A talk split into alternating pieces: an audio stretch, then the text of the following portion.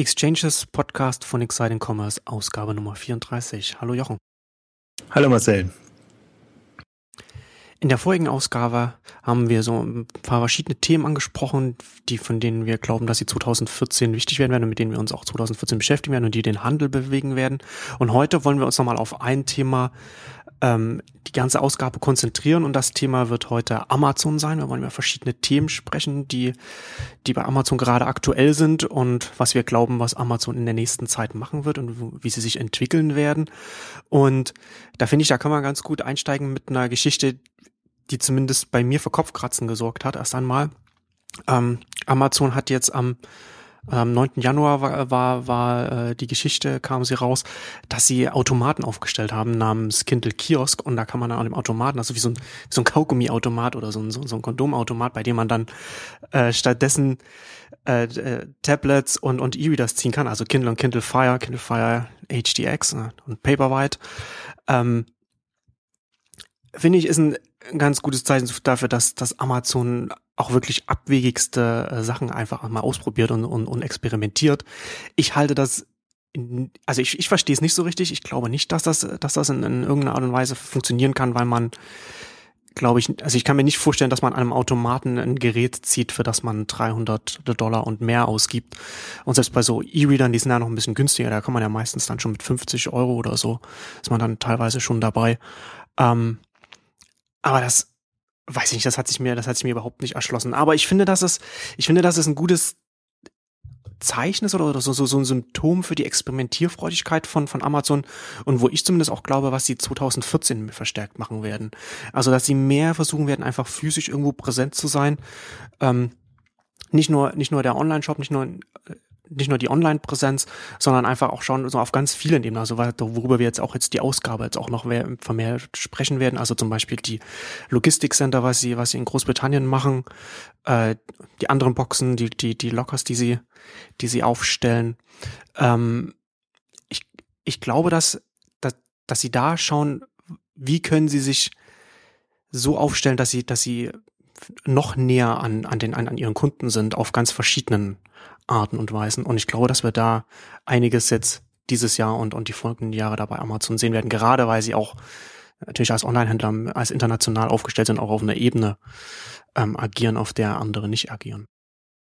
Nee, ich fand das auch ganz witzig mit, den, mit dem äh, Kindle-Kiosk. Und ähm, ich bin ja gerade in den USA und deswegen, äh, ich fand es so interessant bei Geekwire, ähm, als sie auch die Fotos gemacht haben. Das war mehr oder weniger am Flughafen von Las Vegas, wo jetzt ohnehin die große äh, Elektronikschau ist. Also ich hoffe, sie haben es nicht deswegen, extra deswegen aufgestellt. Aber dann auch, wenn man so sieht, ähm, ich habe so manchmal das Gefühl, in USA ist das viel populärer, diese ganzen Kioske, Vending Machines und, und was es alles ist. Also von, von Videoverleih, Ausgabe und bis hin zu, zu natürlich den Getränkeautomaten und allem drum und dran.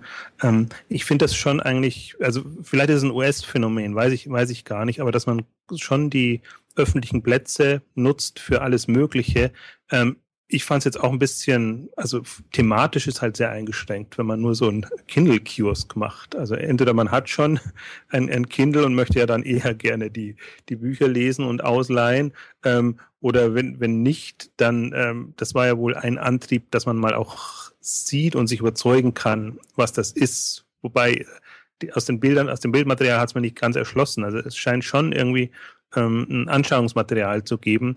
Ähm, aber ich bin da bei dir. Also ich sehe es auch so ein bisschen eher, ähm, und das ist deswegen auch die, diese Ausgabe heute mit, bei Amazon ist eigentlich mit allem zu rechnen und, und sie denken in ganz äh, unterschiedlichste Richtungen und ähm, was eben funktioniert, wird weitergetrieben. Ich fand schon die, die Amazon Lockers ähm, Geschichte, also die Paket, ähm, ja, es, ähm, Paketstationen jetzt äh, analog zur, zur Deutschen Post, ähm, die sie ähm, ich hatte mal einen in in, und das ungewöhnlichste Erlebnis war für mich eigentlich, als ich das in einem Supermarkt entdeckt habe. Also an, an anderen Stellen oder so hat man es irgendwie erwartet, aber ähm, dadurch, dass die Supermärkte eben rund um die Uhr offen haben, ähm, hat man da die Möglichkeit, gut, gut ranzukommen. Und ähm, aber das, da das Gefühl, dass das so ein Auf und Ab ist. Also es gab, glaube ich, mit ähm, Staples war das, ähm, da hatten sie sie eine Zeit lang auch drinnen, haben sie wieder rausgenommen, von wem auch immer die Initiative dann ausgeht.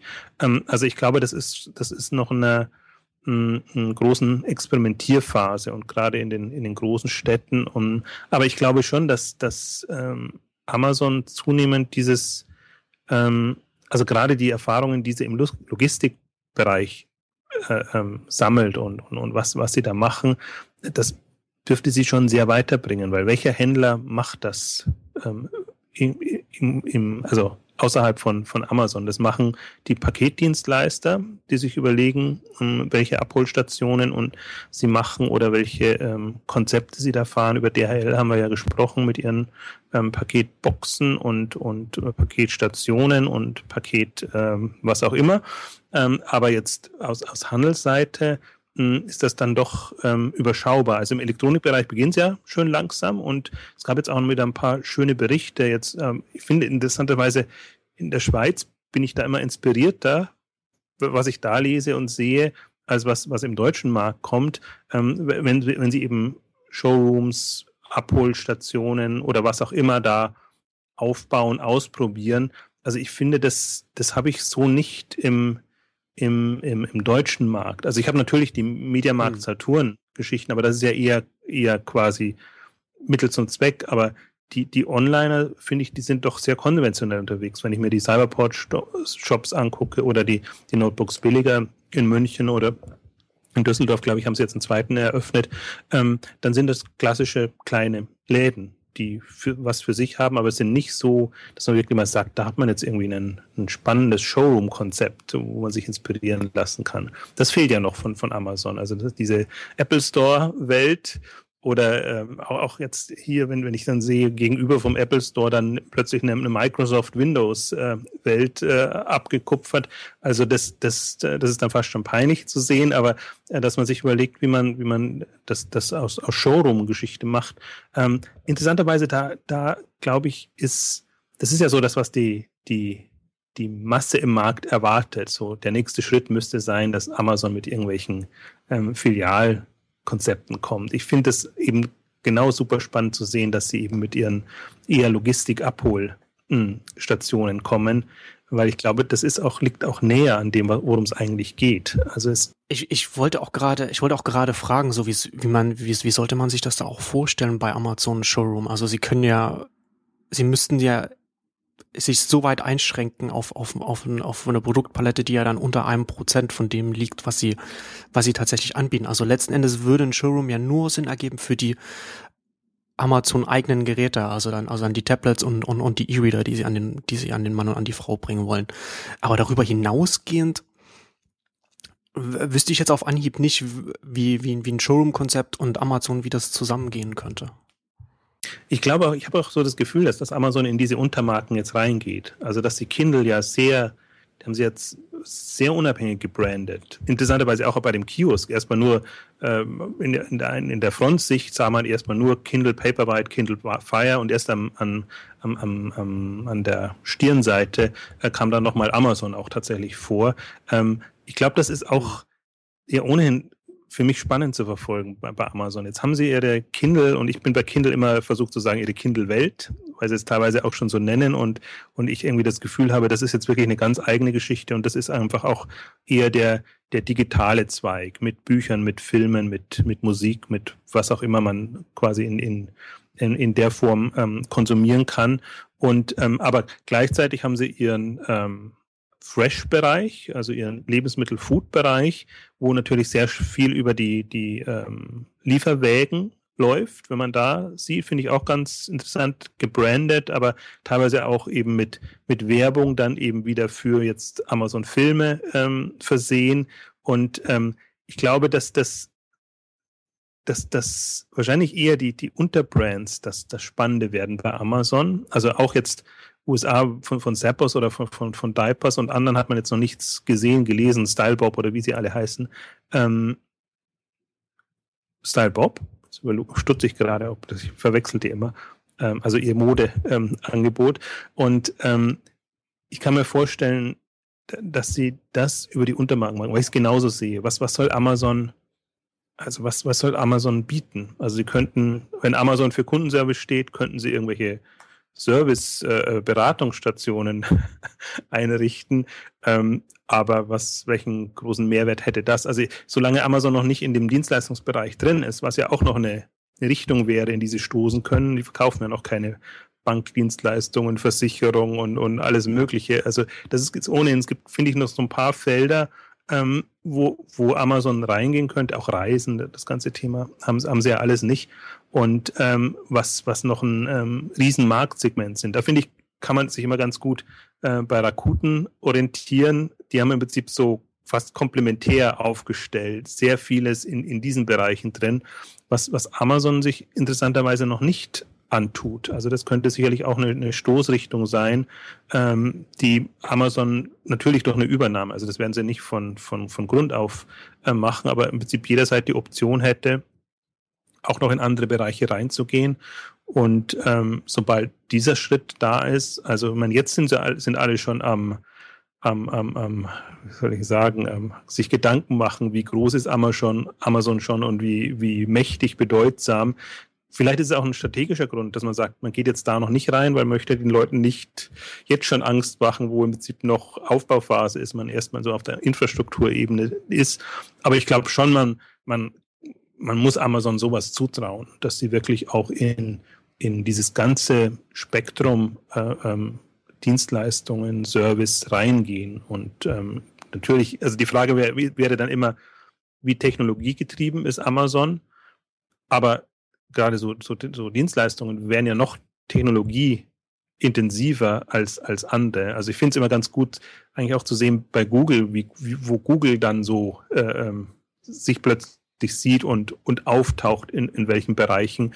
Da kommen dann auch plötzlich Bereiche, die, mit denen man nicht unbedingt gerechnet hätte. Und ähm, also ob das, ich kann mir nicht vorstellen, wir wollen ja jetzt heute nicht über das kommende Jahr sprechen, aber so perspektivisch, was, was hat Amazon für strategische mh, hm, Optionen, Perspektiven, glaube ich, also kann ich mir, da, da würde ich jetzt fast drauf wetten. Also da kann man dann überlegen, wird es Reisen, wird es Banken, wird es Versicherungen? Irgendwas in, in, in dem Bereich.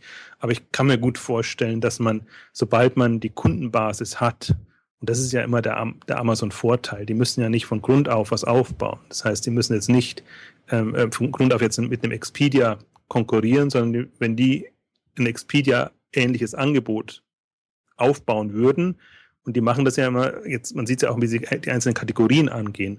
Das ist ja am Anfang immer erstmal ganz schlimm, weil man das Gefühl hat, äh, das, das hat kein Hand, kein Fuß und ähm, das, das, das ist alles sehr, sehr äh, improvisiert zusammengestrickt, also so wie sie die Beauty-Kategorie aufgebaut haben oder auch wie sie Lebensmittel aufgebaut haben. Aber da sie ja immer den Anspruch haben, wir decken alles ab und haben alles drinnen, ähm, ist es ja im Prinzip egal, wo sie anfangen. Sie versuchen halt dann so Schritt für Schritt über ihren Vertrieb ähm, diese ganzen Dienstleistungen ranzubekommen.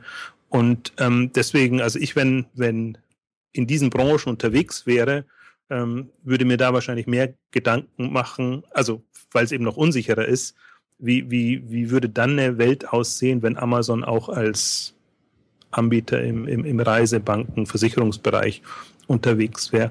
Also finde ich eine, eine, spannende Perspektive. Jetzt sind wir ein bisschen vom, von dem Grundthema ähm, abgekommen. Ähm, aber ich glaube, wenn wir jetzt nochmal zurückgehen zum, zum, zu den zu ihren Logistikgeschichten, wenn man das so gestaffelt sieht, also angenommen, Sie Ihre Kioske, das ist jetzt tatsächlich mehr als ein Experimentierfeld.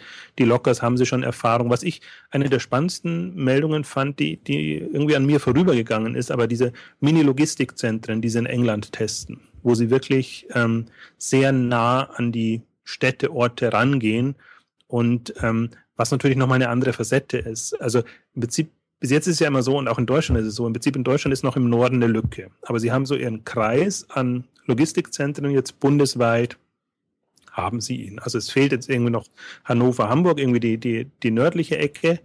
Hm, das kann man nicht alles aus Berlin beliefern, vermute ich mal auf, auf Dauer. Aber wenn man dann sieht, in der, in der zweiten Stufe sagt man dann, okay, für die Bestsellerprodukte oder macht es eben so zweistufig, dass man sagt, ähm, man braucht immer ein Kontingent von Produkten, was man sehr nah vor den, bei den Leuten haben will, weil man äh, irgendwie ähm, ja, entweder eine Aktion hat oder, oder die eben zur Jahreszeit passend sehr schnell geliefert werden müssen. Und dann ist das schon nochmal ein anderes, eine andere Möglichkeit, ein anderes Konstrukt. Also manche finden das auch immer, also es gibt ja in dieser Logistikbranche, finde ich immer, gibt es so die, die zwei, zwei Fronten. Die einen sind so, so Freunde von Zentrallagern, weil dann eben alles verfügbar ist und dann kann man es wirklich ja. in einem Päckchen verpacken und, und weiter. Und ähm, ich bin eher ein Freund von, von dezentraler äh, Logistik, Distribution, ähm, die natürlich größere Herausforderungen bietet. Also zum Beispiel, ich habe mit, mit, mit Per Schader, ähm, ist ja immer so mein, mein Lieblingsgesprächspartner, dann, wenn es auch um so Food-Themen geht, ähm, der halt zum Teil dann auch sagt, es ist, es ist schlimm, wenn man, wenn man bei Amazon sehr heterogene Warenkörbe zusammenstellt, weil man es garantiert nicht auf einmal bekommt und, und er kann da von allen möglichen Konstellationen sprechen, die dann passieren. Ähm, aber das Kundenerlebnis ist nicht wirklich das, was man sich wünschen würde.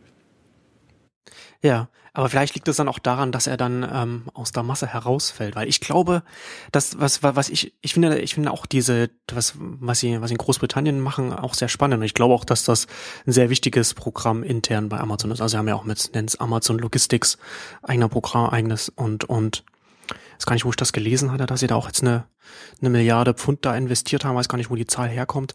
Ähm, was, was ich da interessant finde, ist, dass, dass Amazon natürlich auch die Möglichkeit hat, Daten in einem großen Ausmaß auszuwerten, was, was vielleicht ein Logistiker zum Beispiel nicht hat, weil er natürlich, weil er ja äh, äh, Pakete ausliefert, aber vielleicht nicht zwingend weiß, was, was jetzt in denen drin ist. Also kommt auch darauf an, wie, wie er dann mit den Händlern zusammenarbeitet.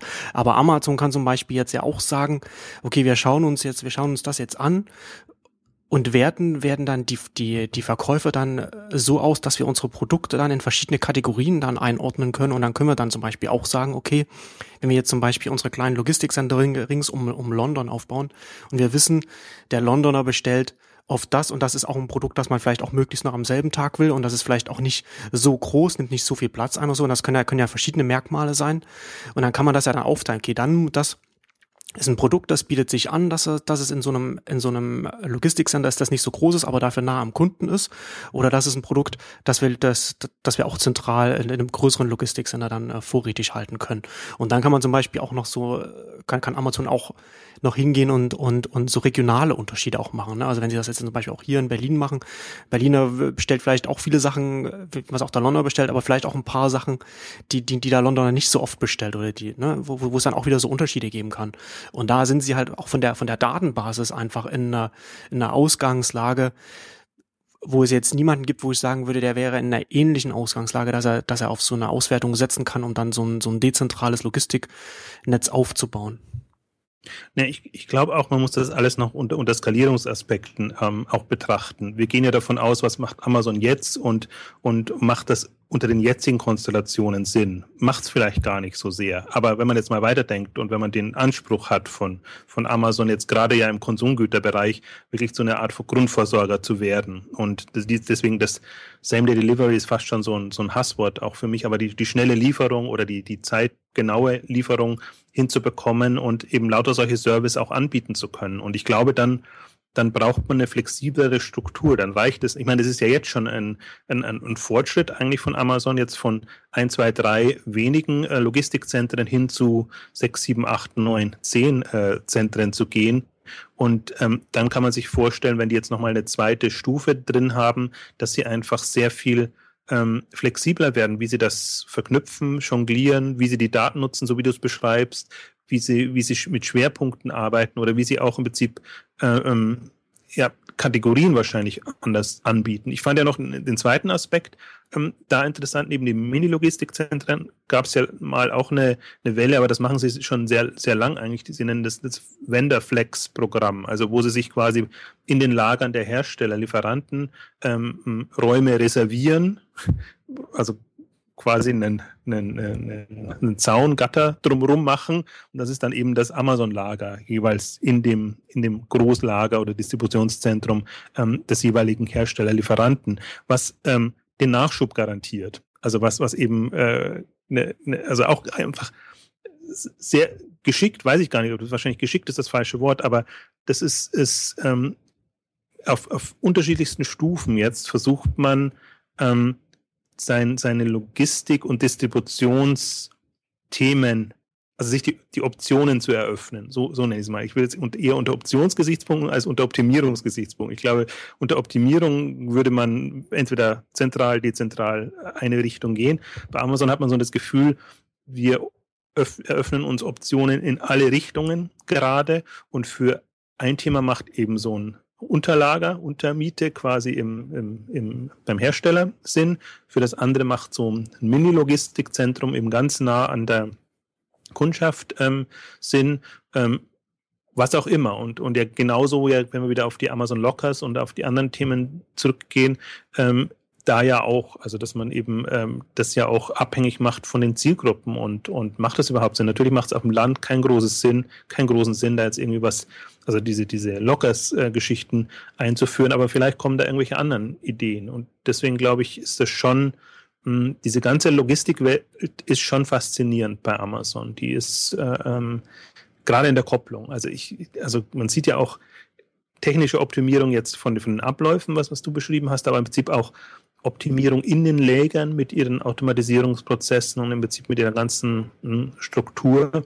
Also ähm, ich bin jetzt natürlich nicht so der Logistikexperte per se, ähm, obwohl mich das Thema immer fasziniert, aber so auf dieser abstrakten Ebene ähm, kann ich mir da schon vorstellen, dass jetzt, wenn jetzt jemand kommt, und das ist ja jetzt kein Versandhändler, der kommt, da ist ja auch alles schon definiert, was heißt, da ist schon definiert und da hat man so seine Prozesse, aber das ist ja von der Taktung eigentlich ein ganz anderes ganz andere Welt, sondern da kommt jetzt wirklich mal ein Onliner, der, der, ich würde es gar nicht Onliner nennen, sondern einer, der einen Anspruch hat, wirklich äh, ähm, quasi, ich nenne es ganz gerne inzwischen Grundversorger, ich weiß auch nicht, also universal ist mir zu, zu beliebig, aber dass man wirklich sagt, ich möchte quasi im, im täglichen Bewusstsein der Leute sein und all die Versorgungsbedürfnisse bedienen können, ähm, die die Kundschaft oder die Menschen ähm, eben haben. Und diesen Anspruch hat ja niemand. Also da ist ja wirklich die, die Handelswelt sehr äh, ähm, geteilt und auch ähm, sehr in Schubladen äh, aufgeteilt, so dass es schon immer für die einzelnen Bereiche natürlich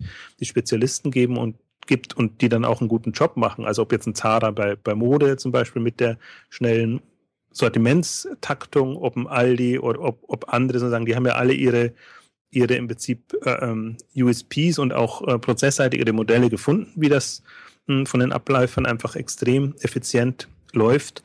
Aber die haben, sind alles in dem Sinne dann Spezialist, Spezialisten, wo, wo Amazon eher so in die Richtung Multispezialist geht, dass sie versuchen, äh, für die einzelnen Themen einfach eine mögliche Infrastruktur zu haben. Und dann wird es eigentlich erst, erst so richtig spannend. Ich habe jetzt die, es gab ja, gab dieser Tage auch wieder so eine, eine, eine äh, Mitarbeiterübersicht, ähm, wie, wie, wie die Mitarbeiterzahlen sich entwickelt haben bei den ganzen Tech-Unternehmen, aber auch Handels-, Online-Handelsunternehmen. Und das explodiert ja bei Amazon. Ne? Das ist ja wirklich, das ist unglaublich. Also natürlich die ganzen Logistik-Mitarbeiter noch mit dabei, aber wenn man nur in, innerhalb von drei Jahren, glaube ich, haben die ihre Mitarbeiter verdreifacht oder so um, um den Dreh rum. Und wenn man das mal nach, nach oben denkt, also momentan ist ja immer so Walmart, das das im Handelsbereich so das äh, mit äh, über eine Million, ich glaube mehrere Millionen von, von Mitarbeitern, ähm, die, die dafür arbeiten. Und wenn man das mal sich äh, hochrechnet, was da auch äh, ähm, kommt, also insofern ist schon, dass Verdi da kämpft und, und, und versucht, da irgendwie den Fuß in die Tür zu bekommen, ist schon verständlich. Ich glaube gar nicht, dass Verdi da so weit denkt, dass sie da wirklich jetzt mal eine, eine, eine riesen Handelswelt haben, aber im Prinzip schon ich glaube, Amazon als Arbeitgeber jetzt mal auf zehn Jahressicht äh, ähm, gesprochen, hm, die haben da schon äh, also eine ganz, ganz schöne Mitarbeiterschaft, obwohl sie optimiert arbeiten. Also das ist ja eigentlich das Faszinierende dabei, wenn man es im, im, Vergleich mit anderen Händlern äh, überlegt, wie äh, viel Umsatz pro Mitarbeiter letztendlich ähm, gemacht wird. Da ist ja Amazon, Amazon, Amazon schon vorne mit dabei.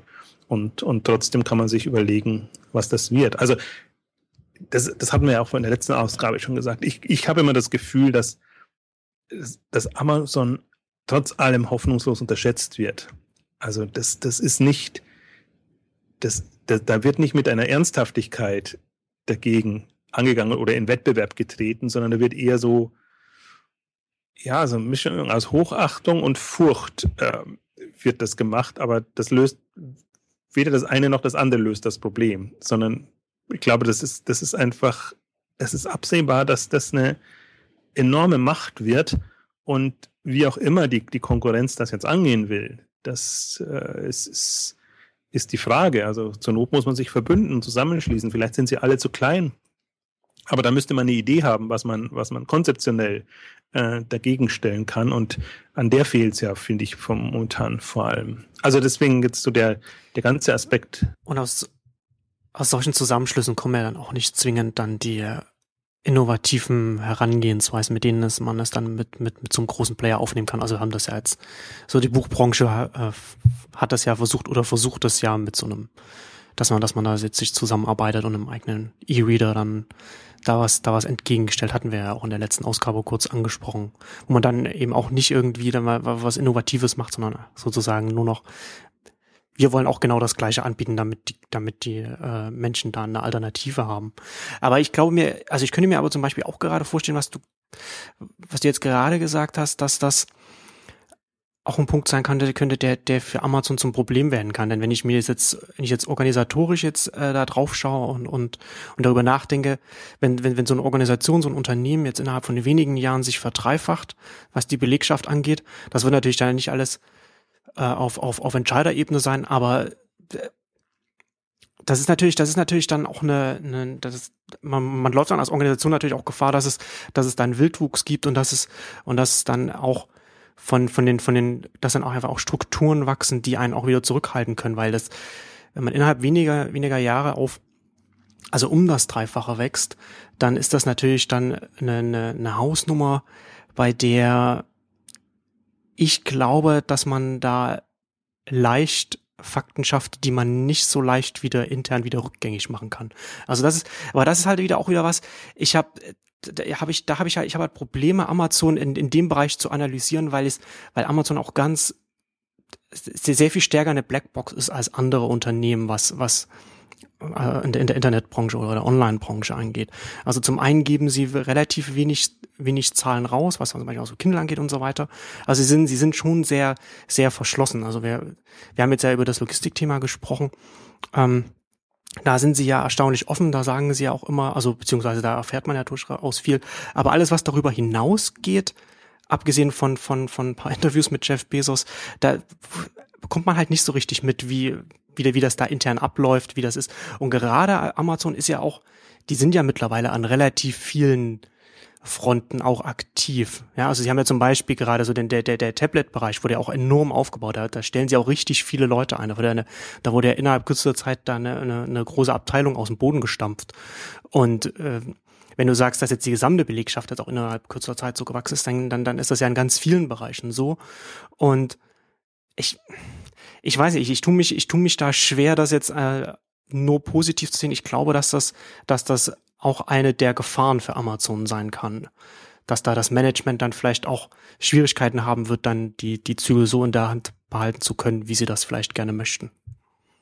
Ja, einerseits stimme ich dazu, andererseits, ähm, auch wenn man sich anguckt, wie, wie Google oder Facebook oder andere, also vor allen Dingen jetzt Google, ähm, extrem gewachsen sind. Also ich glaube, es ist ja gar nicht so sehr wichtig zu wissen, ähm, was genau da passiert, sondern ich glaube, was man schon mitbekommt und, und sieht, dass, dass Amazon sich Gedanken gemacht hat. Also dass sie eine Philosophie haben, wie sie, ähm, ja. was sie sind, wie ihr Unternehmen ist und was auch der, der Anspruch an ihre Leute ist. Also es ging ja jetzt dieser Tage dieses Barraiser-Programm ähm, ähm, durch die Presse, Blogs, wo sie eben ähm, äh, über die Interviews, also die, die äh, Bewerbungsgespräche, wie sie die organisieren, versuchen speziell die, die Management-Ebenen und die, die, die Top-Leute zu finden und, und immer sozusagen da, da besser zu werden. Und auch wenn man Jeff Bezos so die, die Interviews hört, ähm, also es gibt ja diese, diese paar, gibt ja nur so ein paar wenige Aussagen, aber dieses, ähm, wir setzen uns um einen Tisch und dann lesen wir uns erstmal unsere sechs Seiten oder drei Seiten äh, äh Papiere vor gegenseitig, wo wir,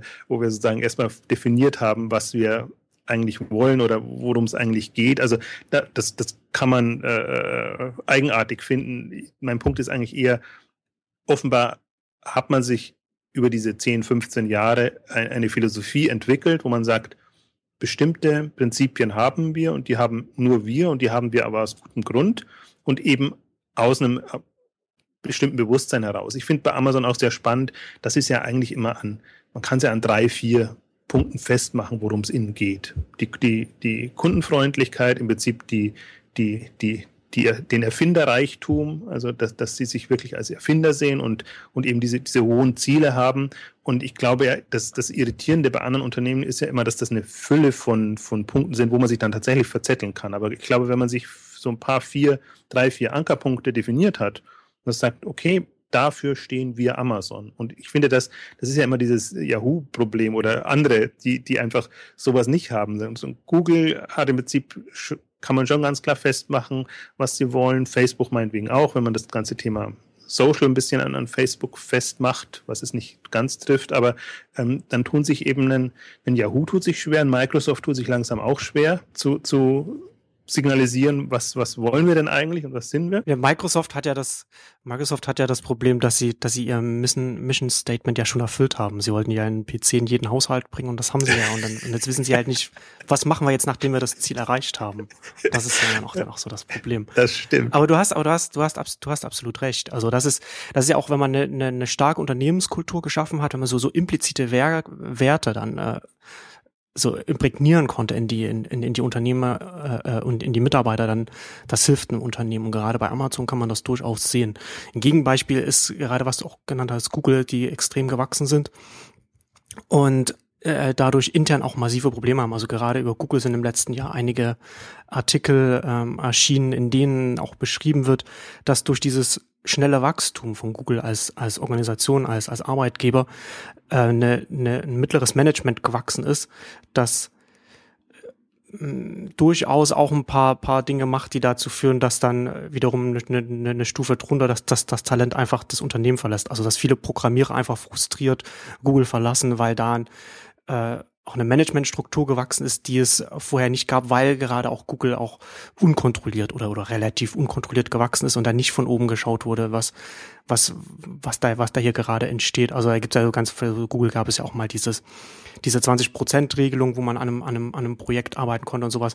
Und das existiert nur noch auf dem Papier, weil auch, weil die Anreize da mittlerweile so verschoben sind, dass das für die, für die Abteilungsleiter und dann auch für die darunter natürlich dann auch überhaupt nicht mehr in der Realität einfach nicht mehr nicht mehr umsetz nicht mehr umsetzbar ist oder nicht mehr nicht mehr tragfähig ist.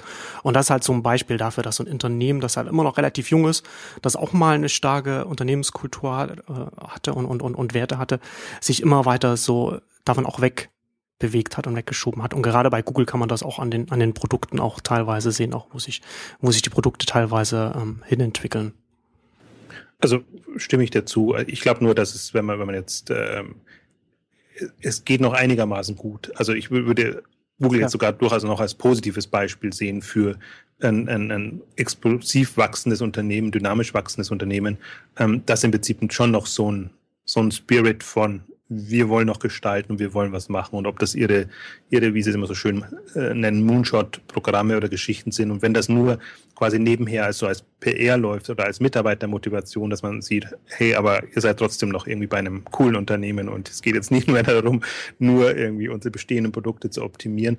Aber das ist die Gefahr natürlich. Das sind die, die Bürokratismen, im Prinzip, das ist ja im Prinzip der, der Fluch, äh, sobald man die Strukturen, die Hierarchien aufbaut, ich bin ja immer noch, ich warte ja eigentlich immer noch drauf, wie dass das tatsächlich so ein, so ein super vernetztes Unternehmen auch mal äh, bestehen kann oder eine Chance hat. Aber ähm, auch wenn ich so Bücher lese und mich da so, äh, also man gibt, gibt sie ja immer der Illusion hin, sozusagen, jetzt, jetzt kommen die Netzwerkstrukturen, jetzt könnte man mit Netz arbeiten. Aber offenbar ab einem gewissen Punkt macht Hierarchie doch Sinn und macht es dann wieder einfacher, auch Netzwerke zu gestalten. Und ähm, ich glaube, das, das sind wir aber noch in dem Experimentierfeld. Ich finde es nur ähm, interessant, auch wenn man sich mit diesen Themen befasst, weil man ja auch so seine, seine Idealvorstellung hat und seine Szenarien. Und natürlich niemand möchte mit Bürokratie zu tun haben und da irgendwie äh, Routine-Jobs und Aufgaben machen. Hm, aber letztendlich führt dann kein Weg vorbei. Beziehungsweise was, was ich das, von Amazon hört man es natürlich nicht, aber von, von anderen Händlern natürlich höre, diese, diese, diese Graben, der in jedem Handelsunternehmen da ist. Du hast Logistik-Mitarbeiter, die halt ihren Job machen, weil sie Geld damit verdienen. Und du hast im Prinzip die andere Ebene, die, da brauchst du Leute, die, die im Prinzip auch einen Sinn äh, damit verbinden. Und nur dann hast du eine Chance, irgendwie wirklich auch ähm, da was, was zu schaffen. Und ich finde, das ist genau, ist gerade bei den bei Online-Handelsunternehmen die große, große Herausforderung. Die können ganz schlecht auch eine einheitliche Unternehmenskultur schaffen, weil du immer, du musst beide Parteien berücksichtigen. Das eine sind die, die eher schlechter bezahlten, ähm, die, die ganz anders ticken, anders motiviert werden müssen oder auch nicht, weil sie es einfach als, als also Job sehen oder einen Routinejob haben und die anderen im Prinzip, denen du dann mit Vision oder, oder irgendwie den größeren Zielen kommen musst, ähm, damit das läuft.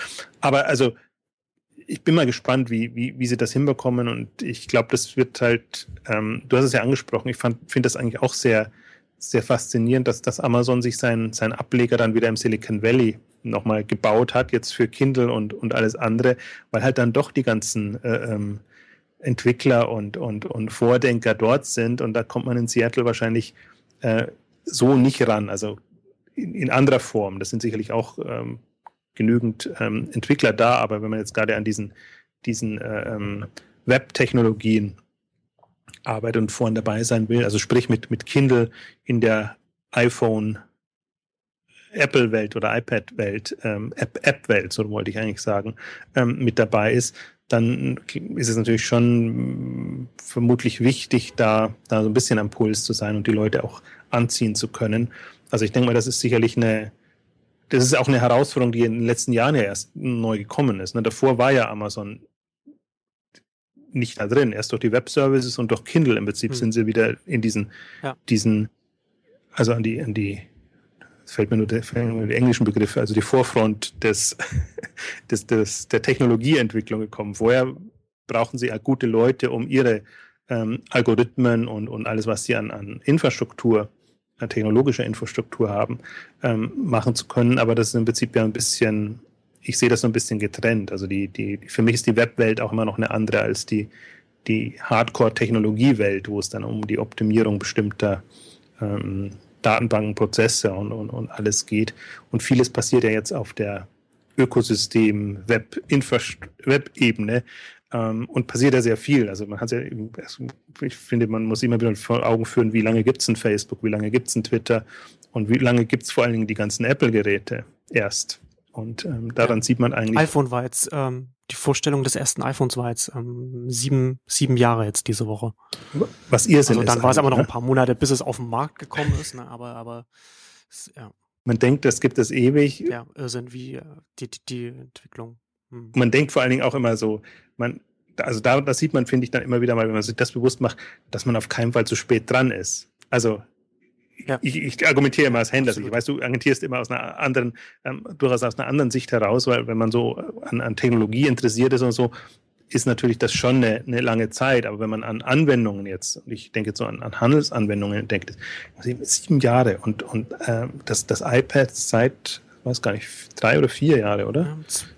2010, also es müssen, werden jetzt drei, dreieinhalb ja. Jahre oder so werden es jetzt sein. Also und damit diese ganze Welle in Gang kommen. Also da, das ist schon, da, dann sieht man schon die Dynamik, aber dann sieht man, finde ich, auch, ähm, wie, wie, wie überdynamisch es entwickelt, also sich entwickelt. Und das, das tut dem Ganzen manchmal auch nicht gut. Also ich glaube, diese, diese Gelassenheit, also was ich halt ich, wahrscheinlich bin ich da so eine, eine Ausnahme in meinem Alter, die Gelassenheit, die ich durch, durch Dotcom und, und, und New Economy Hype ähm, erlebt habe, einfach wenn man mitbekommen hat, wie etwas gepusht wurde und quasi schon Druck gemacht wurde. Also wenn man es heute nicht macht, dann hat man gar keine Chance. Und wenn man dann sieht, dass nochmal zwei, drei, vier, fünf Jahre später, nachdem diese dieser Druck gekommen ist, dass dann eigentlich erst alles so richtig losgeht. Da, da, das macht mich immer gelassener, was solche Entwicklungen angeht. Und wenn es immer heißt, wer jetzt nicht dabei ist, hat, hat verloren. Ich glaube, wer, wer eine vernünftige Strategie hat, der hat auch, der kann sich den Zeitpunkt aussuchen. Also erst muss die Strategie vernünftig sein, dann macht es Sinn, da einzugreifen. Und wenn man nur einfach um dabei sein zu wollen, äh, Dinge macht, dann ist, dann ist es eigentlich nie zu, zu, also immer zu früh. und und äh, leider passiert ja das. Also ich finde auch, man braucht, finde ich, auch eine gewisse Phase, damit sich das setzen kann und damit man auch diese Erfahrungen verarbeiten kann, die man gemacht hat, damit man erst dann eigentlich eine, eine Idee entwickelt, was, was könnte eine Strategie sein und, und wie könnte man dann vorankommen. Und ähm, so weit kommt es dann oftmals gar nicht. Und ähm, ich bin da durchaus da auch bei, bei, bei Amazon, wenn man ja auch verfolgt. Jetzt ähm, 2005 kam so die, die erste große Web, Web 2.0-Welle hoch. Ähm, Amazon war ja nie vorne mit dabei, aber die haben durchaus immer auch alles mitgemacht. Also es ist nicht so, dass sie, dass sie nicht getestet haben und dann die Blogwelle mitgemacht haben. Dann gab es eben Autorenblogs und, und alles Mögliche. Und, und ähm, aber es immer versucht haben, so auf sich ähm, zu adaptieren oder jetzt auch mit, mit der Pinterest-Welle gibt es ja auch die, die Amazon Collections und, und, und solche Geschichten. Das klappt ja auch bei Amazon nie so, dass sie das im, im, im, im nachgeahmten Modus gut bei sich unterbringen. Aber eben parallel mit ihrer Kindle-Welt, mit ihren Apps und, und diesen ganzen ähm, Geschichten oder genau eigentlich dann, wenn sie ihr Thema haben, also sprich das Lebe Leseerlebnis ähm, zu, zu verbessern, ähm, dann schaffen sie es auf einmal, die Geschichten und Goodreads ist für mich, ähm, also war nach wie vor eins der Highlights eigentlich im letzten Jahr, wenn ich, wenn ich so mitbekommen habe, ähm, wie, wie ähm, Kindle und Goodreads sich befruchten. Also zwei im Prinzip, aber da hatten wir eine, eine separate Ausgabe gemacht schon zu, zu dem Zeitpunkt. Im Prinzip ähm, das, das Audioerlebnis in den Kindle integriert, also auch Hörbücher und alles drum und dran, zum Teil auch Texte lesen können.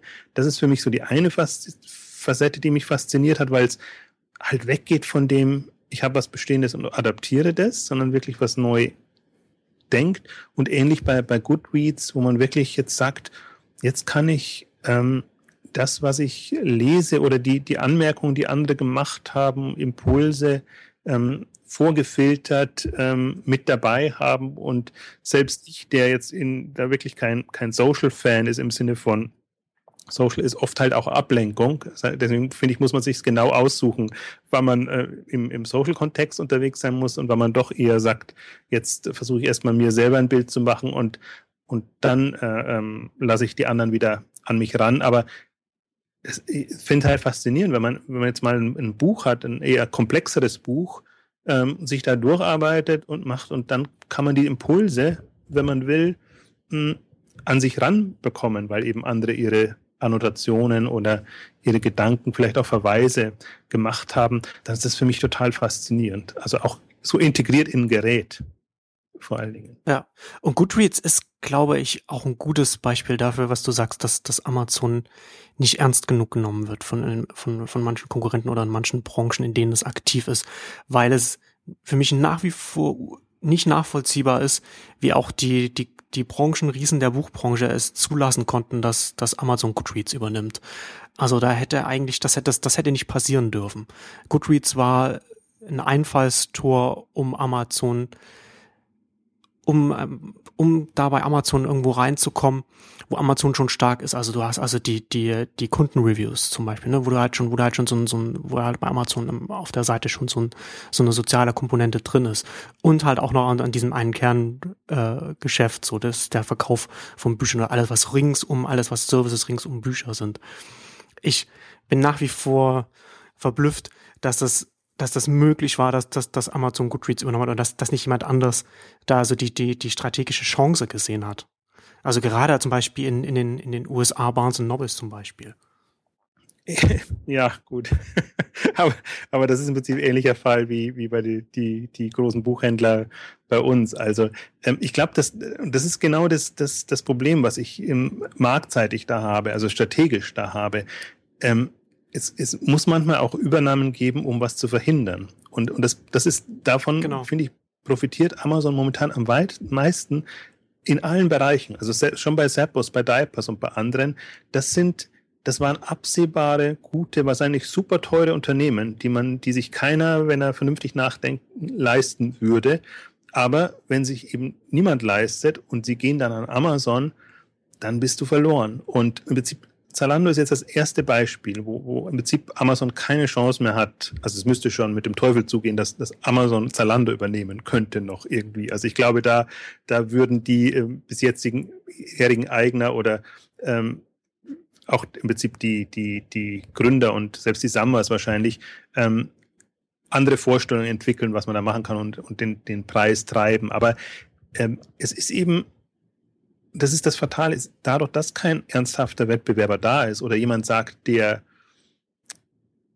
also muss ja nicht gegen Amazon also gegen Amazon antreten, aber so leicht, wie sie es momentan Amazon machen, das ist, das ist so das absolut Absurde. Und ich finde, das hat man, Goodreads war jetzt das letzte Beispiel, aber die haben Library Thing übernommen vorher, die haben Shelfari übernommen, wo man sich fragt, zwei, zwei selbe übernehmen sie. Wo man halt dann eigentlich schon, wo man, wo man das halt schon sehen kann, so. Also Amazon selbst sieht die Gefahr, man, man, man sieht an der Aktivität von, von Amazon, dass sie da einfach defensiv diese, diese Angebote übernehmen oder, oder sich zu großen Teilen dann daran beteiligen. Also ich finde auch mit, mit allen neuen Geschäftsmodellen hat man das gesehen. Sie haben, sie haben eben Zappos genommen, also, als sie erkannt haben, ui, es gibt noch eine andere Art und Weise, wie man äh, super Kundenservice machen kann ähm, oder Wut. Ähm, es gibt noch eine andere Art und Weise, wie man Produkte verkaufen kann. Im Prinzip die immer, es geht eigentlich bei Amazon ja immer um das Kundenerlebnis. Es gibt eine andere Kundenansprache, gibt es einen anderen Modus, den wir nicht können. Ähm, dann versucht man ähm,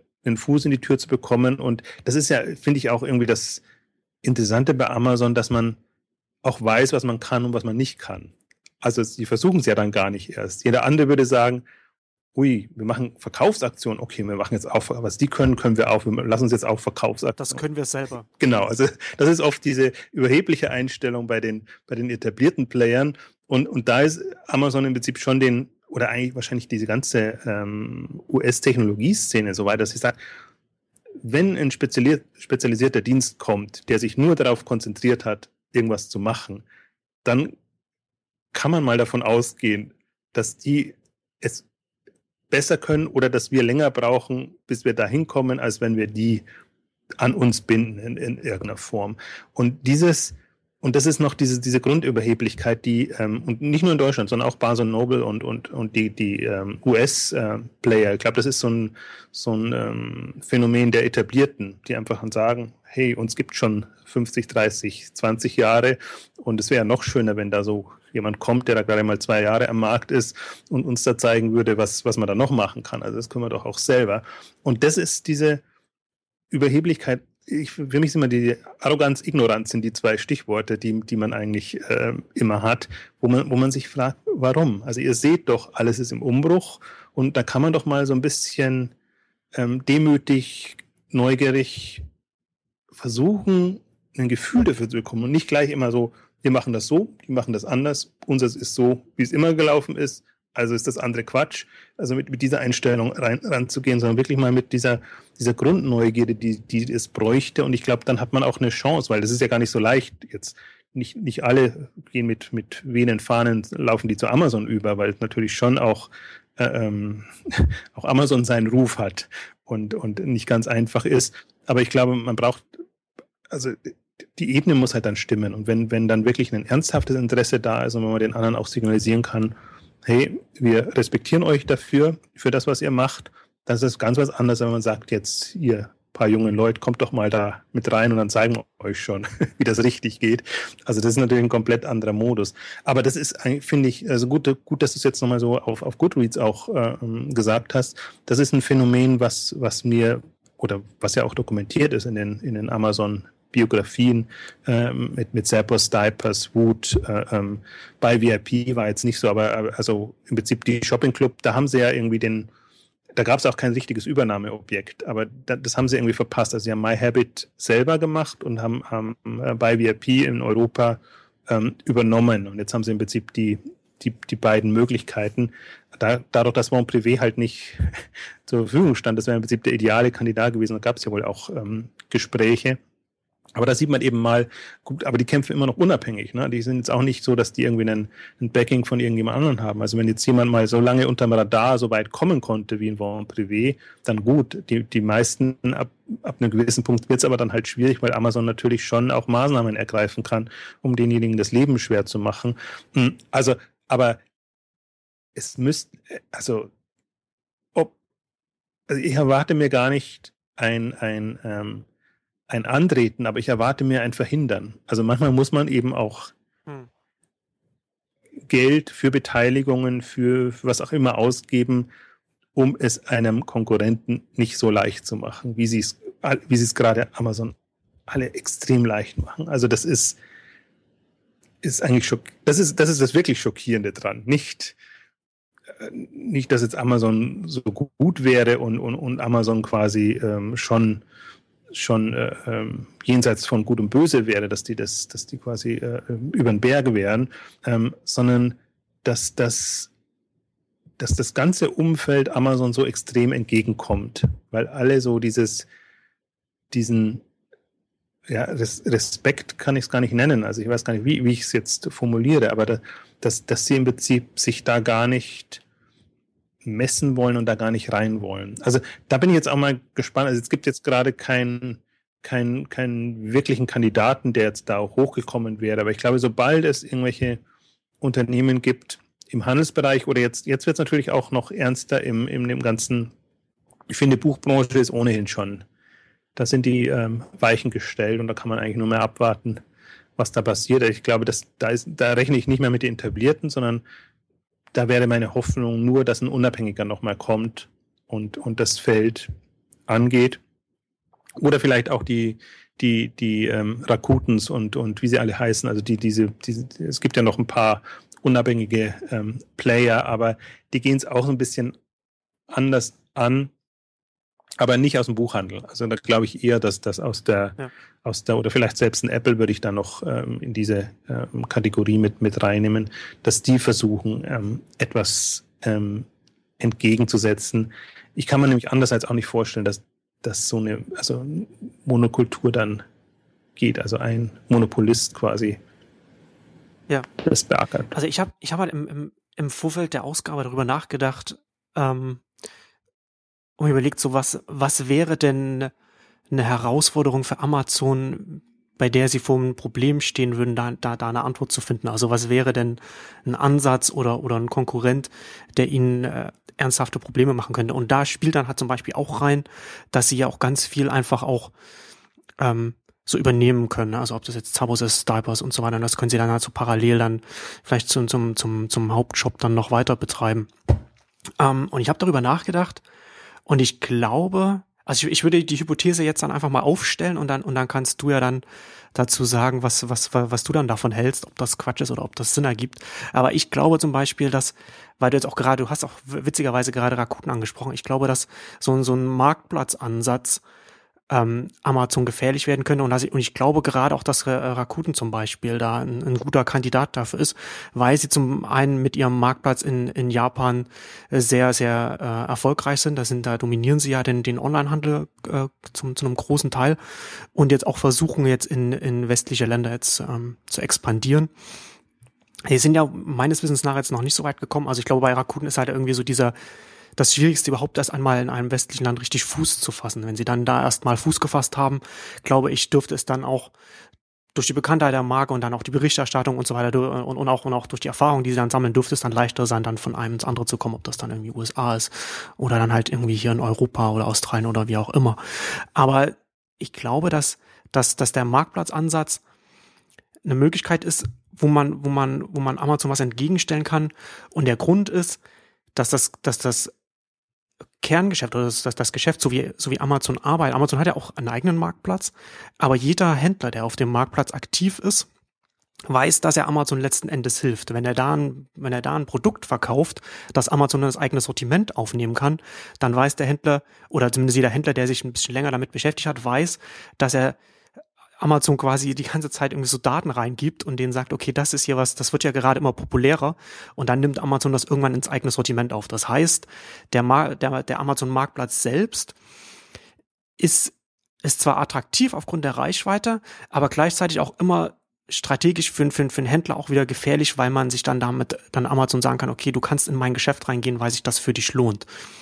Wenn man jetzt dem jetzt einen Marktplatz wie Rakuten zum Beispiel gegenüberstellen würde, der dann zum Beispiel auch so was Rakuten ja auch macht, auch zum Beispiel auch so Fulfillment mit anbieten würde, also auch Logistik mit übernehmen würde und das dann halt auf einer großen Ebene vorantreiben könnte, könnte man da etwas aufbauen, wo Amazon nicht einfach hingehen kann und sagen kann, okay, wir machen das gleiche. Sie machen ja letzten Endes schon, haben schon einen Marktplatz, die, sie übernehmen, können auch für Marktplatzteilnehmer auch Fulfillment übernehmen, aber Amazon kann halt nie sagen, okay, wir machen halt ja auch so einen Marktplatz, wo wir dann das Produkt nicht in unser eigenes Sortiment aufnehmen. Ja, das ist, das, das, das widerspricht halt dem, wie Amazon funktioniert.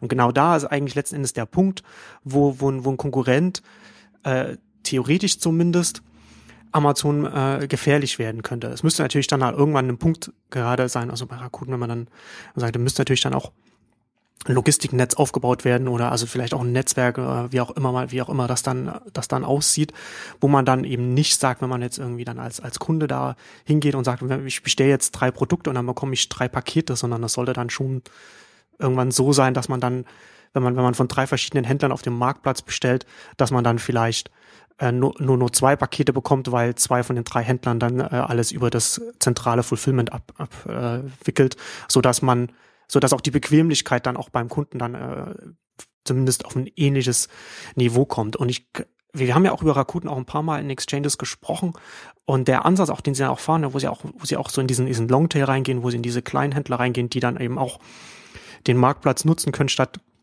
auf so einen eigenen Shop zu setzen und, und auf eine eigene Infrastruktur. Da ist ja gerade auch so ein, was ich, was ich sehr sinnvoll halte für den Ansatz.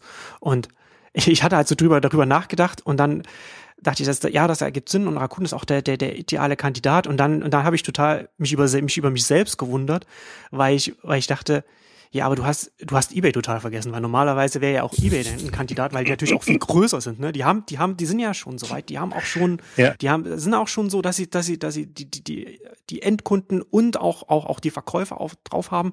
Aber ich sehe, ich sehe das bei, ich sehe es bei eBay einfach nicht. Na, ist doch das Phänomen, da, oder? Dass, dass man die, ja, ne, das, genau. Also wäre eigentlich die Ausgangslage wäre da, aber da fehlt irgendwie, die, ich, ich sehe einfach von dem Management her nicht so das, die strategische Weitsicht, dass das da, dass das da kommen könnte. Aber das ist jetzt, das, also das ist so meine Hypothese, dass, dass so ein Marktplatzansatz, also nicht irgendwie so nur einfach nur so, so Preisvergleich oder irgend sowas, sondern richtig auch zu Ende gedacht, wie, wie, wie es vielleicht Rakuten angehen könnte. Also ich stimme dir zu, wird sogar noch eine Ebene ähm, abstrahieren. Also ich bin gar nicht sicher, ob, ob Marktplatz. Ich glaube, das große Thema oder der Schlüssel ist Kundenansprache. Und schaffe ich es, ähm, und das heißt ja, also Marktplatz heißt ja eigentlich auch immer, schaffe ich es, äh, ähm, eine Masse an Kunden, an Nutzern anzusprechen und voranzubringen. Vielleicht noch eine Randbemerkung, weil du gerade das ansprichst, aber ich glaube, alle könnten, müssten äh, Rakuten sehr dankbar sein, dass sie sich an Pinterest beteiligt haben. Also was wäre, wenn Pinterest an Amazon gegangen ist oder am, im Pinterest an eBay gegangen wäre. Also das ist genauso ein Beispiel, finde ich, selbst wenn Rakuten mit Pinterest jetzt direkt nichts anfangen kann, dann ist das eine strategisch, zumindest unter Verhinderungsgesichtspunkten, super Entscheidung gewesen. Und ähm, um, ähm, also das nur als Randbemerkung, ähm, weil wir das vorhin hatten, aber jetzt um, um, der, um den Marktplatzaspekt zurückzukommen, ich würde es mal so sagen, wenn man, wenn man guckt, wo sind die Gefahren jetzt? Und mal gar nicht beim E-Commerce kommt, weil der ist ja eher immer ähm, hinkt hinterher und, und bis da jemand mal kommt, um, um, um ein cooles E-Commerce-Konzept zu machen, ähm, dauert es ja eh immer Jahre aus meiner Sicht. Aber wenn man es jetzt mal im Webbereich sieht, also, und da ist ja genau diese Dynamik jetzt da. Da hat man ein, ein Facebook, Facebook bekommt Panik, wenn ein Pinterest da ist, wenn Instagram da ist, wenn Snapchat da ist und wenn, wenn neue Dienste da sind, die einfach super die, die, die Leute ansprechen können, ob sie jetzt Drittbefahrer sind oder nicht, aber sie schaffen es mit einer anderen Art und Weise eine Welle bei den Leuten zu machen. Und ich glaube, ähnlich würde ich das auch im, im E-Commerce sehen. Und deswegen meine ich, ich würde wahrscheinlich noch eine, eine Stufe drüber gehen. Also ich glaube, wer es schafft, diese E-Commerce-Handelsthemen anders zu vermitteln, die Leute anders anzusprechen. Und Marktplatz ist mir fast zu konventionell, weil da hängt natürlich das Händlermodell drunter und im Prinzip die ganze ähm, Infrastruktur. Ich habe das Gefühl, dass wenn jemand die, die Nutzer-Kundenansprache kann, ist es leichter, die Infrastruktur unten drunter zu etablieren, sich zuzukaufen oder was auch immer zu machen, als andersrum, wenn man erstmal die Infrastruktur hat, dann im Web so ein, ein Marktplatzmodell oder sei es ein Social-Modell oder visuell oder was auch immer, es gibt ja die, die unterschiedlichsten Richtungen ähm, äh, zu etablieren. Deswegen finde ich die gefährlicher oder wenn ich ähm, Handelskonzern wäre oder jemand, der mit Amazon in Wettbewerb treten ähm, wollen würde, ob jetzt als Gründer oder als, als äh, wer auch immer Investor, mh, hm, sind für mich das die spannenden Geschichten. Also gibt's gibt's Modelle, also weniger, was wir jetzt schon fast als konventionell äh, betrachten würden, Modelle, die es schaffen, ähm, Produktwelten zu vermitteln und, und die Leute damit einzubeziehen. Und ich habe mir, als, als du es jetzt so ähm, gesprochen hast, im Prinzip, Prinzip auch als wir vorher das so angesprochen haben, wer wären denn gefährliche Player, die da reingingen. Und wir sind jetzt von Rakuten und eBay gekommen, aber wie wäre es mit einem Expedia? Oder also die, die Reisebranche wird immer so ein bisschen unterschätzt, aber die ist ja fast noch stärker. Ähm, die, der Anteil, der, der online schon gebucht und abgebildet wird. Und auch da gibt es jetzt Player, die im Prinzip von der Kundenbindung her extrem stark sind. Die sind halt alle jetzt sehr ähm, reisefokussiert, beziehungsweise die Reisebranche hat noch ganz andere Herausforderungen, weil sie einfach in der Technologie extrem hinterherhinkt. Das ist halt alles diese uralt Systeme, die sie irgendwie bedienen müssen. Deswegen glaube ich, haben die noch ganz andere Sorgen, als dass sie sich jetzt ähm, über neue Erlösströme und, und, und alles Mögliche äh, Gedanken machen. Ich glaube, die versuchen jetzt erstmal ihre Welt hinzubekommen. Aber man hat ja gesehen, die, die Trivago-Übernahme, die Kajak-Übernahme und da sind jetzt ja neue Player gekommen, die im Prinzip nochmal auf einer abstrakten Ebene eine, eine ähm, Hotelsuche oder eine, eine Reise, Flugsuche ähm, hinbekommen haben.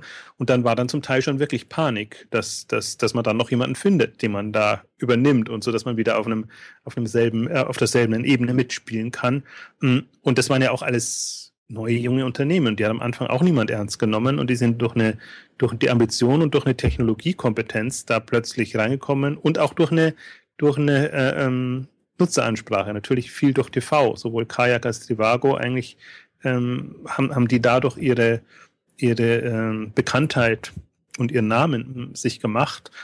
Aber es ist innerhalb von drei, vier Jahren passiert. Also das sind Zeiträume, mh, hm, wo, wo im Prinzip so neue Player auftauchen können. Wir reden jetzt so, Amazon ist gesetzt, äh, eBay ist gesetzt, Rakuten ist vielleicht mal gesetzt. Ähm, aber man muss eigentlich immer mit dem rechnen, was, was noch nicht da ist und was in, in wenn man mal auf einen fünf Jahreszeitraum also vor fünf Jahren gab es kein, kein Zalando. Also da haben wir uns über Quelle und, und Neckermann Gedanken gemacht und was das doch, was die wohl strategisch machen könnten. Und ähm, deswegen glaube ich, ist es genau so, wie das jetzt, und das meinte ich mit, mit der Ebene drauf. Also ich bin bei dir, ich würde auch sagen, der Marktplatz ist eigentlich so das Marktplatzportal oder wie auch immer man es nennt, ähm, die Thematik, wo es rangeht. Also ich sehe nicht so sehr Händler oder Handel klassisch sehen. Ich finde auch, dass die, die Handelsrolle online eben von Intermediären, jetzt mal allgemein gesprochen, Marktplätzen vielleicht ein bisschen konkreter übernommen werden. Also wenn wir jetzt wirklich von Handelsmodellen äh, sprechen, die nicht, also und ich würde mache inzwischen würde einen starken Unterschied machen zwischen Handelsmodellen und wirklich Marken, die in den Direktvertrieb einsteigen, weil für die ist es nämlich witzigerweise genauso, die nutzen ja gerne in Amazon oder alles andere. Die haben ja auch vorher schon alles andere genutzt, was ihnen äh, Absatzkanäle und, und Kundschaft bracht, weil für die ist es egal. Sie haben die Macht und, und sie bestimmen. Für den Hersteller ist genau, für die Marke ist es egal, genau. Also deswegen, das ist das zweite Fatale dabei noch. Deswegen glaube ich, ist es, ähm, ich weiß gar nicht, warum sich alle immer so um die, um die Händler kümmern oder nicht kümmern. Also, also eBay zum Beispiel die ja quasi für den lokalen Handel jetzt irgendwie die, die Online-Welt erschließen wollen. Google im Prinzip genauso, alle anderen. Ähm, die, die, die Händler, die die jetzt ansprechen, die, also das, man, man möge es mir nicht verübeln, aber die braucht die Welt nicht mehr. Also wenn die jetzt nicht irgendwie es schaffen, den Zweck, den sie erfüllen, in einer Online-Welt auf andere Art und Weise genauso zu erfüllen, und das kann Kundenansprache sein, das kann durchaus auch Produktauswahl und, und, und alles sein, ähm, dann gibt es die genauso wenig, wie es die Buchhändler äh, im klassischen Sinne. Und da, und da, genau, und da, und da überschätzt sich dann vielleicht auch eBay oder Google, was es, was es dann für die, für die leisten kann, dass es, dass dass es die mitnehmen kann. Also, dass, also, dass da ja. sozusagen eBay, dass, dass die unterstützt dann, dann die, die, die Existenz oder, also die, die, ja, Existenzgrundlage einfach so sichern kann. Das ist dann, das ist dann einfach, das ist nicht gegeben, nur dass man dann halt als eBay dann so einen Händler unterstützt, dass der dann überlebensfähig ist. Ja, das ist das Problem, das ist diese, diese, wir bedienen. Also es klingt hart, aber das ist. Ja, aber wer, wenn nicht wir, dürften uns das erlauben. Wir sind ohnehin dafür bekannt, dass wir von nichts ja. Rücksicht nehmen. Nein, das ist ja nichts, wir wollen ja nichts Böses, sondern wenn man jetzt mal versucht, so einigermaßen nüchtern, unvoreingenommen, ähm, sich äh, die Welt zu beleuchten. Und das, das, deswegen finde ich das auch das Fatale. Deswegen kann ich mit der E-Mail-Strategie nichts anfangen, weil man sich an dem bestehenden Markt und einen bestehenden Markt bedient, eigentlich einen historisch gewachsenen bestehenden Markt bedient. Und das ist ja nobel, diesen Anspruch zu haben. Aber äh, wenn der Markt so keinen Sinn mehr gibt, wie weit kommt man damit? Also die, die Frage müsste eigentlich sein, ähm, wie, wie, wie sieht die neue Player aus? Und das ist halt, ich finde, das kann Amazon besser. Das kann auch zum Teil ein Rakuten besser. Dass, dass sie eher ähm, diese zwei, drei, vier, fünf Zyklen weiter nach vorne denken können, als ein eBay, die da jetzt wirklich, die, aber die haben wirklich in den letzten fünf Jahren einen extremen Rückschritt gemacht. Die haben, waren vorher wirklich so, wir emanzipieren quasi die, die Kleinhändler oder die Privatleute, dass die auch ähm, Online-Handel treiben können oder zueinander finden.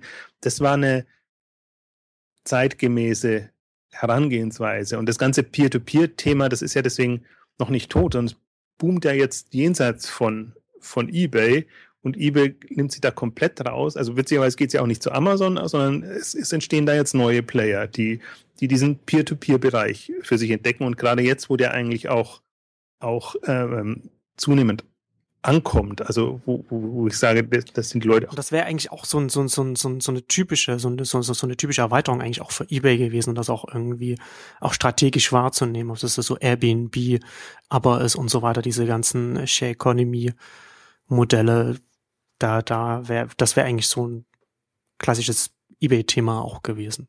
Wäre es also inzwischen, stelle ich es mir fast schwer vor, weil sie da ihre wie es so ja. schön heißt, DNA ein bisschen verloren haben. Also eigentlich sind sie das nicht mehr. Also die, die, die Kompetenz haben sie nicht. Deswegen können sie eigentlich jetzt gar nicht mehr zurückgehen. Und deswegen mache ich mir, also wenn ich mir um einen Sorgen mache, obwohl die ähm, endlos Geld verdienen und, und super dastehen, nur die Börsen Entwicklung ist noch nicht so toll. Also die Investoren nehmen sie ihnen auch nicht so wirklich ab, was, was sie da ähm, fabrizieren. Ähm, also um, um eBay mache ich mir wirklich Sorgen, obwohl der, also der, der, der eBay-Chef einen genialen Ruf hat überall und alle sind total begeistert. Für mich ist das klassisches, ähm, klassisch Managementberatungsdenke. Man nimmt einen bestehenden Markt, macht das quasi so ähm, ja, also das ist mehr Abschöpfen eines Marktes, als dass man wirklich versucht, den Markt zu gestalten und Themen voranzubringen.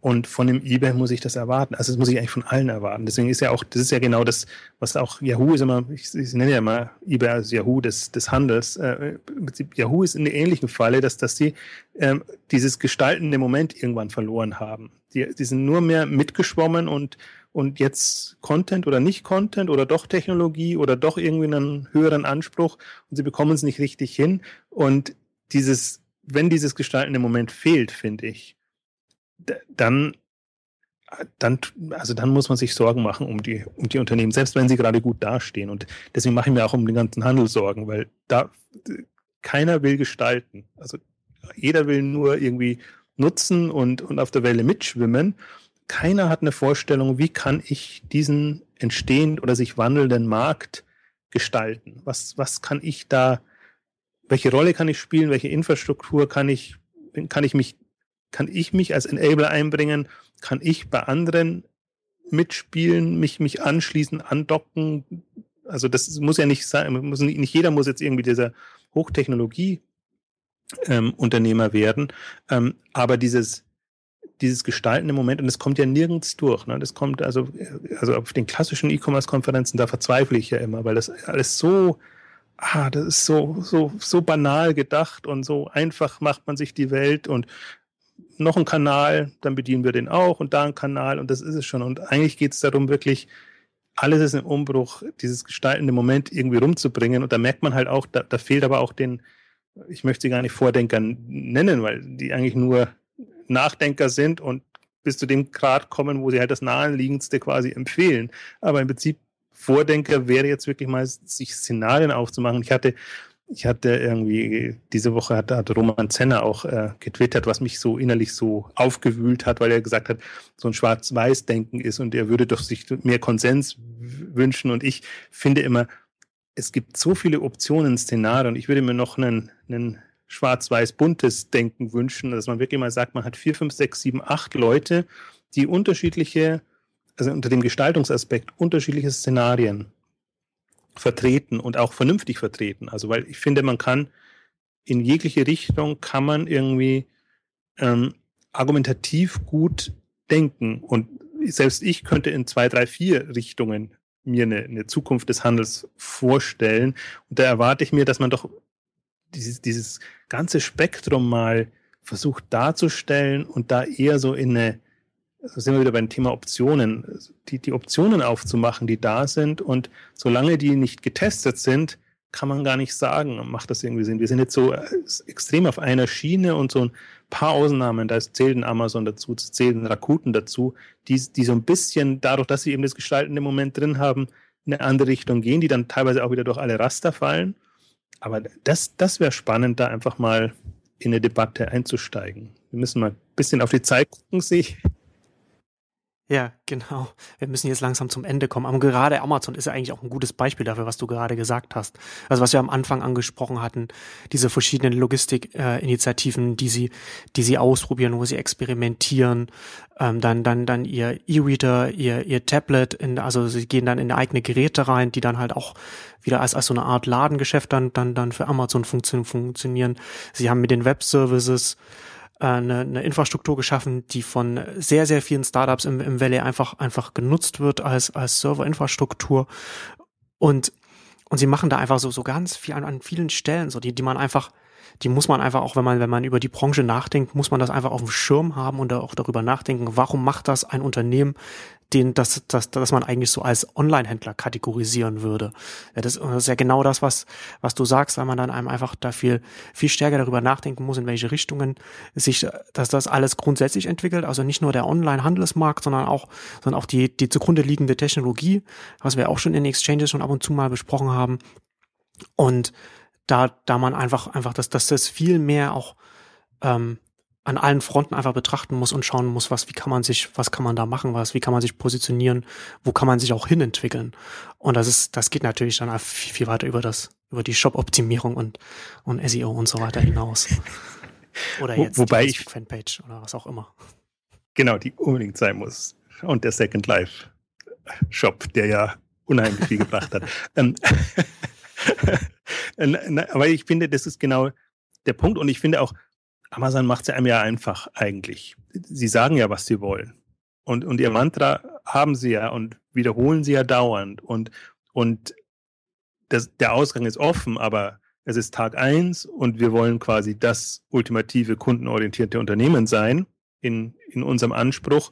Und ähm, damit ist das große Ziel vorgegeben. Das ist natürlich für viele nicht konkret genug, als dass man sich da orientieren könnte. Aber vor dem Hintergrund kann man das alles betrachten, was Amazon macht, beziehungsweise kann man auch betrachten, was Amazon noch tun könnte, um dem Ziel näher zu kommen. Und manche Herausforderungen sind einfach so groß, hm, dass man sie noch nicht angehen kann, beziehungsweise man sieht ja jetzt schon, was, was Amazon jetzt für Themen angeht. Also gerade in dem Logistikbereich, auch in der Technologie und anderen Bereichen. Das, das kannst du als, als Unternehmen, das eine, eine Milliarde oder zehn Milliarden Umsatz macht, noch nicht machen. Aber wenn du jetzt die 100 Milliarden anvisierst, ähm, dann kommst du langsam in solche Dimensionen, vor allen Dingen, wenn du auch die Erlösströme ähm, sicherst, die, die Margen stärker sind, dann kommst du in eine, in eine, in eine Dimension, wo du dann die, die Themen angehen kannst. Und ähm, so, finde ich, muss man es auch Schritt für Schritt ähm, sehen. Und ich weiß nicht, ich bin da, da bin ich dieser, bin ich zu, zu sehr Grundoptimist oder sehe einfach die, die zeitlichen Dynamiken. Ähm, ich, da glaube ich eben sehr stark dran, wenn man sich etwas vornimmt, kann man etwas auch Ansehnliches innerhalb von drei, vier, fünf Jahren erreichen. Wenn man aber sich dann auch ernsthaft konsequent in dem Sinne, wie du es beschrieben hast, also mit vielen Experimenten und, und Erfahrungen sammeln äh, wollen, rangeht und, und nicht natürlich jetzt so, wir haben jetzt eine fixe Idee und der gehen wir nach und kommen was wolles und wenn sich die Welt ändert, das ist egal, wir haben unsere fixe Idee. Ähm, also das nicht, aber das, deswegen glaube ich, und deswegen, das ist ja auch die, die Chance der Sambas und, und, und anderer, die da jetzt so fixiert, es ist jetzt nicht ausgefallen ist, was, was die Sambas mit ihrer, mit ihrer E-Commerce-Eroberungsstrategie machen. Aber die ist halt so durch die konsequent und auch durch die, die Vorstellungskraft, die sie entwickelt haben, ähm, macht die irgendwie Sinn und dann kann man auch Leute überzeugen und dann geben einem die Milliarden und dann geht was voran. Und ähm, das kann man natürlich nicht, wenn man sagt, oh, ich habe jetzt mein margenschwaches Geschäft und ähm, es wird eher noch margenschwächer, weil da ist ja ein Amazon und andere und oh, oh, oh, oh. Und ähm, dann gibt uns wenigstens ein bisschen was, dann kommen wir so die nächsten zwei, drei Jahre noch weiter. Also so wird es nicht funktionieren, aber ich bin, ich, ich glaube einfach extrem stark an Handel. Also muss man auch, weil Handel gebraucht wird, also die, die Versorgung ähm, der Leute, wenn man es mal ein bisschen abstrakter macht. Und insofern ist der, der Markt ist da und, und das Thema Handel wird uns auch nicht äh, verloren gehen. Ähm, aber ähm, es, es braucht halt wirklich so, also dieses, das ist, das ist so schade. Also ich glaube nicht, also das Interessante ist, ich, ich kritisiere das so, dass ich sage, es gibt keine Vordenker im, im Handel in, in dem Bereich, aber die gibt es auch nicht im Silicon Valley. Also das, der Witz ist ja, wenn man sich da ja mal verfolgt, was da an Blogbeiträgen von den VCs und von allem kommt. Das ist teilweise auch so. Ähm, das ist äh, für mich zu banal. Also so sehr sie es schaffen, irgendwie in anderen Bereichen ähm, was, was, was voranzubringen und, und weiterzudenken. Im E-Commerce sind alle so fixiert auf, auf bestehende Strukturen und alles und, und deswegen, es gibt ja in dem Sinne auch keine, keine Vordenker. Also wenn, dann habe ich so das Gefühl, die Vordenker sind in den Unternehmen drin. Also bei Amazon würde ich jetzt sicher nicht sagen, die sind Vorträge. Ich wollte gerade sagen, die sitzen dann im Management von Amazon dann. Ja.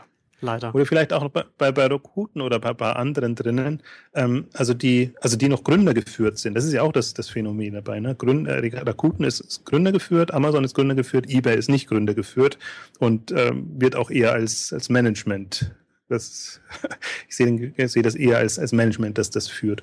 Und das, also das ist so eine, ich würde es jetzt mal als, als Marktlücke bezeichnen. Also es, es muss doch ein paar intelligente, vernünftig denkende Menschen geben, die eine Vorstellung entwickeln davon, wie kann die Zukunft äh, der Handel der Zukunft aussehen und, und das entsprechend auch kommunizieren. Und da muss man, kann man entweder Macher sein und ich bin ja der Überzeugung gekommen, es muss auch die, die, die nur reden, äh, geben und, und die es halt vermitteln können oder die es propagieren.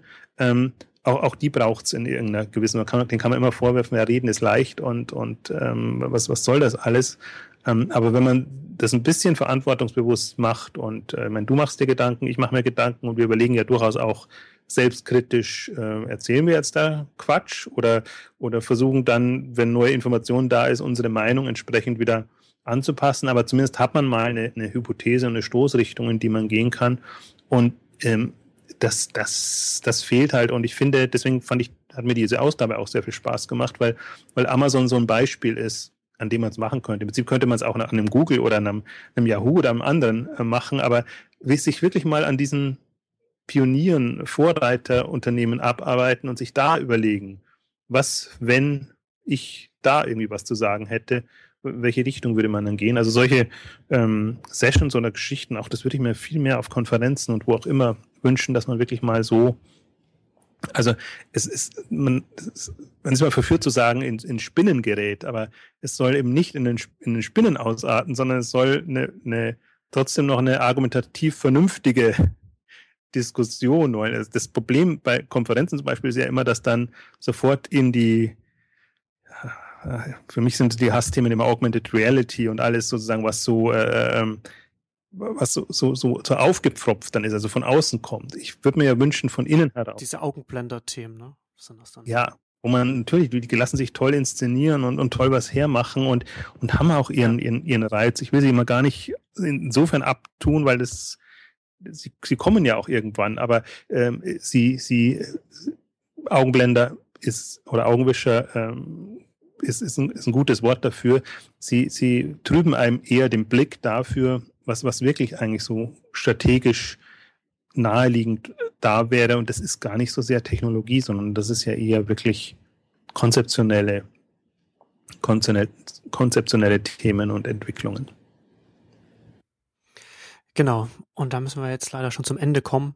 Ähm, vielleicht als Abschlusswort noch, also Amazon, das sieht man ja relativ deutlich, ist einfach ein Unternehmen, das, das langfristig denkt ähm, und agiert. Und das, das sieht man auch, wenn man an Jeff Bezos da mal hört, was, was, was der in Interviews sagt.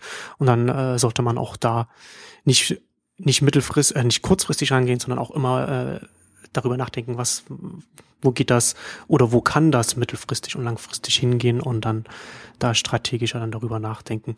Ähm, und da müssen wir jetzt zum Ende kommen unserer Amazon-Ausgabe. Ich kann schon mal versprechen, dass es nicht das letzte Mal sein wird, dass wir über Amazon sprechen. Bestimmt nicht. Aber das ne? dürfte jedem Hörer, nee, das dürfte aber auch jedem Hörer klar sein. Ähm, danke fürs Zuhören und bis zum nächsten Mal. Tschüss. Tschüss.